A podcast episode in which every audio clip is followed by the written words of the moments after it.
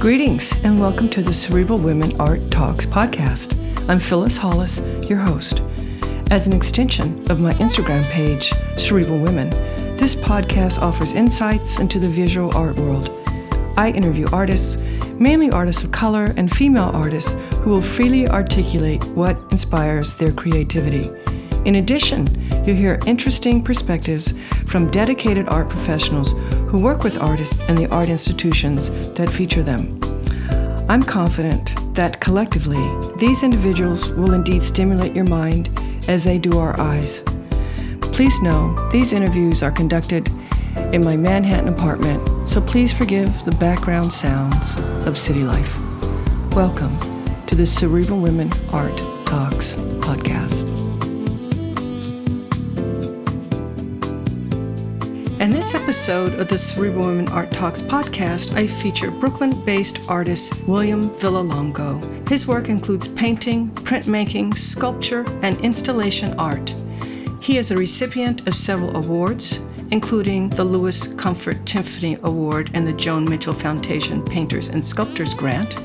His work is included in several permanent collections the Baltimore Museum of Art, Denver Art Museum, Princeton University Art Museum, the Studio Museum in Harlem, the Whitney Museum, and the Yale University Art Gallery, among others.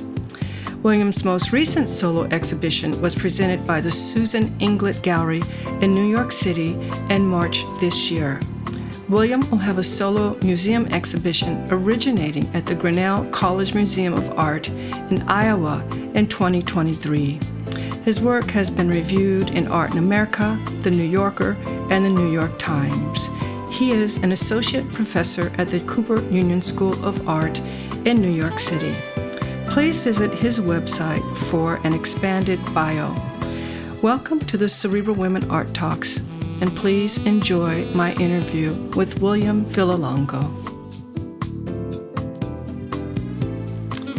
William, I appreciate you joining me today on my Cerebral Women Art Talks podcast. Welcome. Thank you for having me. Yes, my pleasure. Let's start earlier in your life. When did you discover your artistic passion? I say pretty early on. I, you know, I don't, I don't remember uh, not making work like since finger painting, but I, I, I suppose uh, I could, I, I had a more sense of it maybe in sixth grade that I might be doing this thing and not ever you know stopping. You know at, at a certain point it became like uh, this isn't this isn't something that's going away. And i'm and and the, from there I've, I've sort of continued to pursue it actually. Did your parents encourage you? Uh i wouldn't say uh actively. They uh you know they never discouraged uh never discouraged me from it. And it definitely was something that kept me out of trouble um, and kept me sort of connected, you know, connected to, I think, you know, it's, uh, you know, studying in school and things like that. There was some sort of motivation towards making and, you know, trying to be like a decent citizen or something. He's focused. Let's keep yeah, him focused. yeah. That's funny. Do you recall if there's any artists that influenced you early on? Wow. Um, it's hard to it's hard to name one, but I, I suppose everything that came to me at that point um, uh, was coming through, you know, my high school art teachers. Maybe like I think that's maybe the first time I like really registered that there were these artists out there that people did this and that there were you know uh, there was some sort of canon or catalog of work um, I had a um, a wonderful um, high school art teachers, and so I was introduced to people like Archibald Motley pretty early. I think you know seventh or eighth grade. I saw like a Dox Thrash show, the Philadelphia Museum of Art. Um, that was the the Philadelphia Museum of Art was like sort of a place that, in the and I would say also the Pennsylvania Academy of Fine Arts. Um, those two institutions were places that we visited uh, when I was a kid. So I uh, I connected to you know that i think those are the things I, influence you know it's hard to to to know um or it's hard for me to kind of remember but i was I, I do remember being you know impressed that that there were these huge spaces in which you know people cared about this stuff and and uh and that there was some sort of possibility there. Um and you know, and and uh, and I grew up in South Jersey, and, and the, the Pennsylvania Academy of Fine Art has you know a lot of these, I, I would say, um, regional painters uh, that were that found their way to a high, high school, Bridgeton High School, uh, South Jersey, and uh, either by um, you know some lectures or something. Um, artists like Glenn Rutterow and Pat Witt, and these are people who went out into nature and you know in en plein air and um, and there was so you know that was the kind of that was the kind of introduction is really going to Philadelphia and seeing this seeing this this uh those places um, and um, but I could I couldn't tell you what what what was the spark you know of, of in in all of it. Mm-hmm. Yeah. So fast forward to now, what motivates you to create work? Uh, um, I, I guess uh, uh, it's it's uh, the motivation really is is wanting or uh, wanting to connect with the with a feeling of being present. Um, it's something like it, eh, making something, uh, and I guess in the way that I do, um, sort of takes takes a, a, a focus that I that I think is very um, you know, it's it's it's not therapy, but it, it, in some ways it, it, it it's grounding, knowing that you have this some material, and that you're going to sort of enact on this material, and there's kind of no way of kind of going back. You know, like once you once you start, you're kind of on this path, and um and and you have a sense of time um, connected to that, um, and you feel that that sense of time passing. That's always been what this kind of core, right? Like uh, I would say um, motivator. And the other motivator, which is much more cerebral, I guess, is, is um, you know just the, the, the unsettling feeling about how images represent us. I mean, particularly how uh, blackness is represented, black people are represented, underrepresented, misrepresented.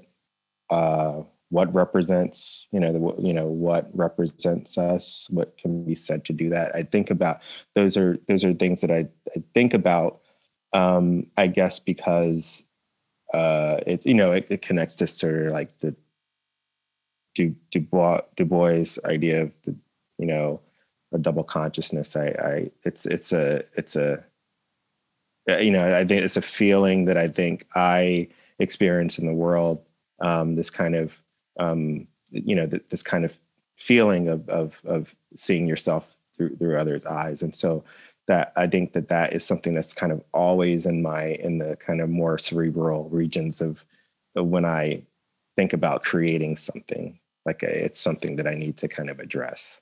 And how do you define black art? Are you categorized? Is your work categorized as black art?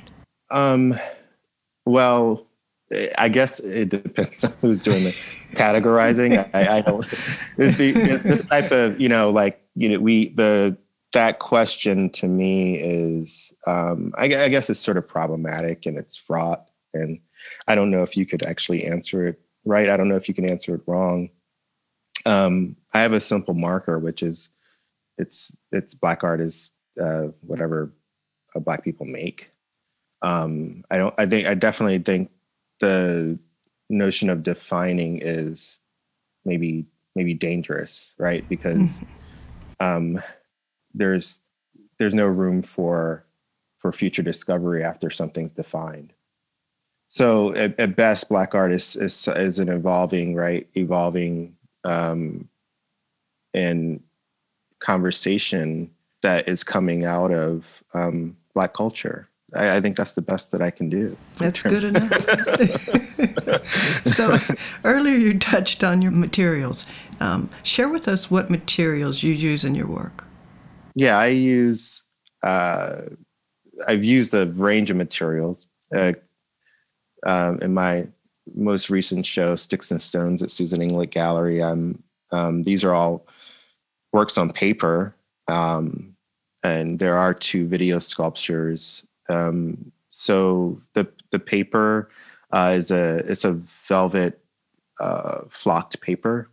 Um, it's it's a traditional paper in some sense. I think uh, maybe in the 19th century, these papers were used for pastels, um, and they you know they. Uh, but I've taken to cutting um, the paper. It's a this black velvet paper um, and collaging um, with it. Um, I use I often will um, uh, source images and and print them, use them as collage elements. I paint with acrylics, um, and um, I use uh, velvet flocking, which is a, a fiber, uh, you know, a, a, velvet fiber coating, um, and I've I've used that to um, coat fiber coat on, you know, on painting panels, um, on sculptural um, pieces. Um, and yeah, the, the, I, I, would say that's the, you know, usually when I'm making paintings, they're on a wood panel. Um, and I'm mostly using a, acrylic, acrylic paint and collage elements that are paper. So, so your practice includes painting, printmaking, sculpture, and installation art. What do you enjoy the most? Well, uh, that's a it's a funny. Hmm. I suppose I I enjoy. Well, I enjoy process. So it's it's a hard question to answer because if I'm painting, um, there are certain things about you know modeling paint and um, and rendering that I think are really enjoyable. Um, and in some senses i'm trying to find a form uh, you know the goal is to find form um, in, in any of those mediums i know that's like a non-answer but I, I, I i enjoy all of them but i think you know i think definitely the 2d things are things that i are, are that are kind of the oldest things for me you know they they're kind of uh, these these immediate sort of um, ways of working that I've been connected to since I was, you know, a, a kid. Um, so they, I have the most history. And then, and when it comes to you know making a video or, or dealing with sculpture objects, they, those things really expand my mind, and uh, and and and they really make me, you know, think about the other work like the painting and and works on paper or drawing, and how you know how I can um, get to ideas and just in other ways. Are there particular concepts or thoughts that connect your work? Um, larger concepts. I, I I feel like I'm really. I think a lot about. I think a lot about the consequences of of forced migration, and how that sort of frames, you know, how that frames me and my my family history, um, being somebody, you know, definitely from the Black Atlantic. Uh, um, father's Puerto Rican and my mother is African American. So I say I'm black on both sides. But you know, those are two two histories and stories um, that uh, that connect to the Black Atlantic and have their their be and both have their beginnings in in that in this kind of moment of um, this moment of forced migration. So, you know, I, I, think a lot about culture that comes out of that, you know, how um, how they're, you know, the, the type of continuum of how we might understand those histories now. So those are the things that sort of t- that I tend to be reading about, searching for information for, um, you know, caught up in that uh, I, I, maybe early on the the notion of primitivism was something that I that really struck me when I was in college. Uh, this, you know, I I was having this almost surreal experience where I was taking courses um, in African art and um, in avant-garde um, African literature, poetry.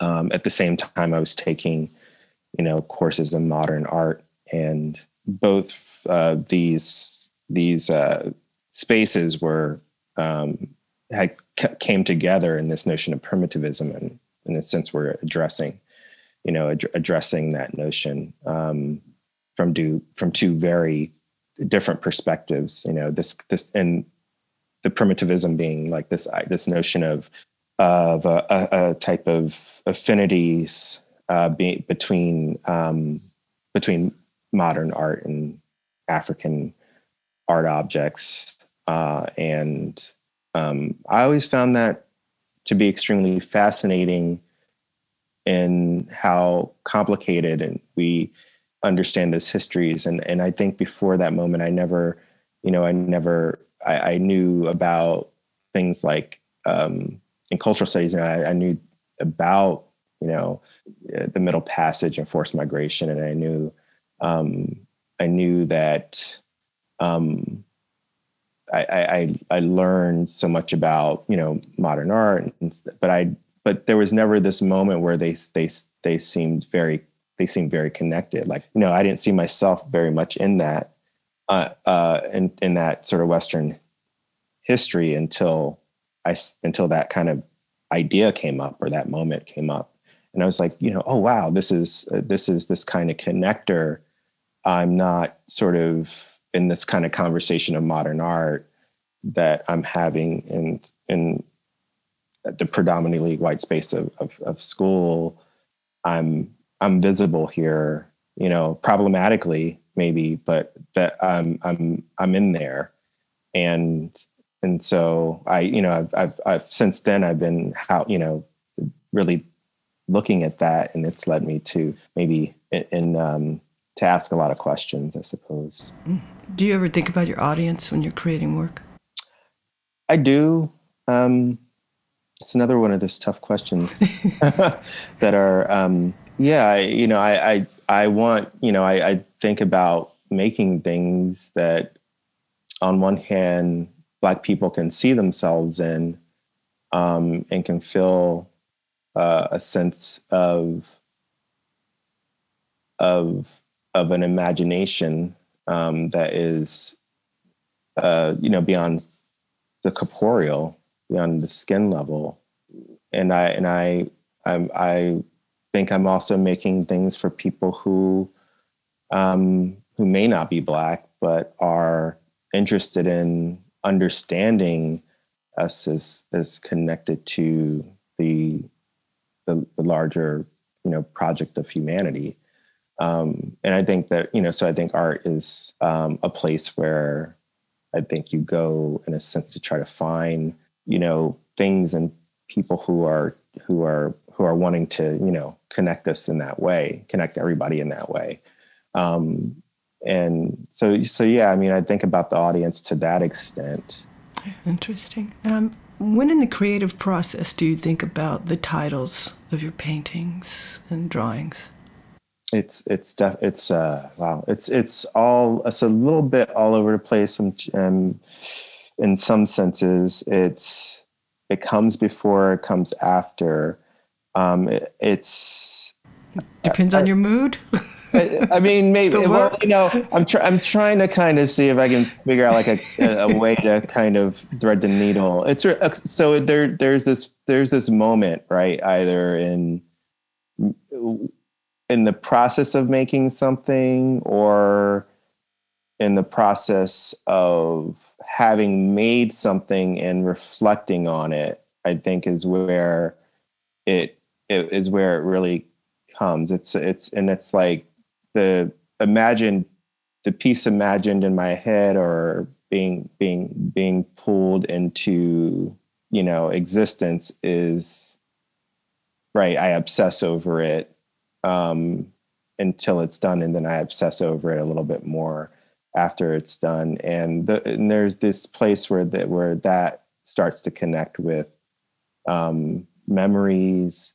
It starts to connect with like music. You know, it connects with quotes and uh, from things that I read or things that have influenced me. So there's always that, and and then titles come, and my titles are, are gener- you know, they're usually connected somehow to the they're a song or a quote or you know, it's usually that sort of thing. It's titles come when there's, um, I guess, when in this space where the piece has gotten to the place where it can handle language, right? Like where it can begin to wrap around a kind of a, or have a sense of a verbal language. What, what would you say? Um, what is the purpose of art? Mm. Well, I, I I think it really is about connecting us with our own humanity, and I, that, that might sound I don't know grandiose or something, but it it's some it's um it's the way that I think I I think about that, and I don't and I don't think it has to be. It can be very superficial, and it can be very. It can have a lot of depth, but I think at the at the at the core of it is that is this connection. Yeah, as they say, art will save us. I've been enjoying this conversation, and uh, I have one more question for you, and that is, what do you feel is your role as an artist?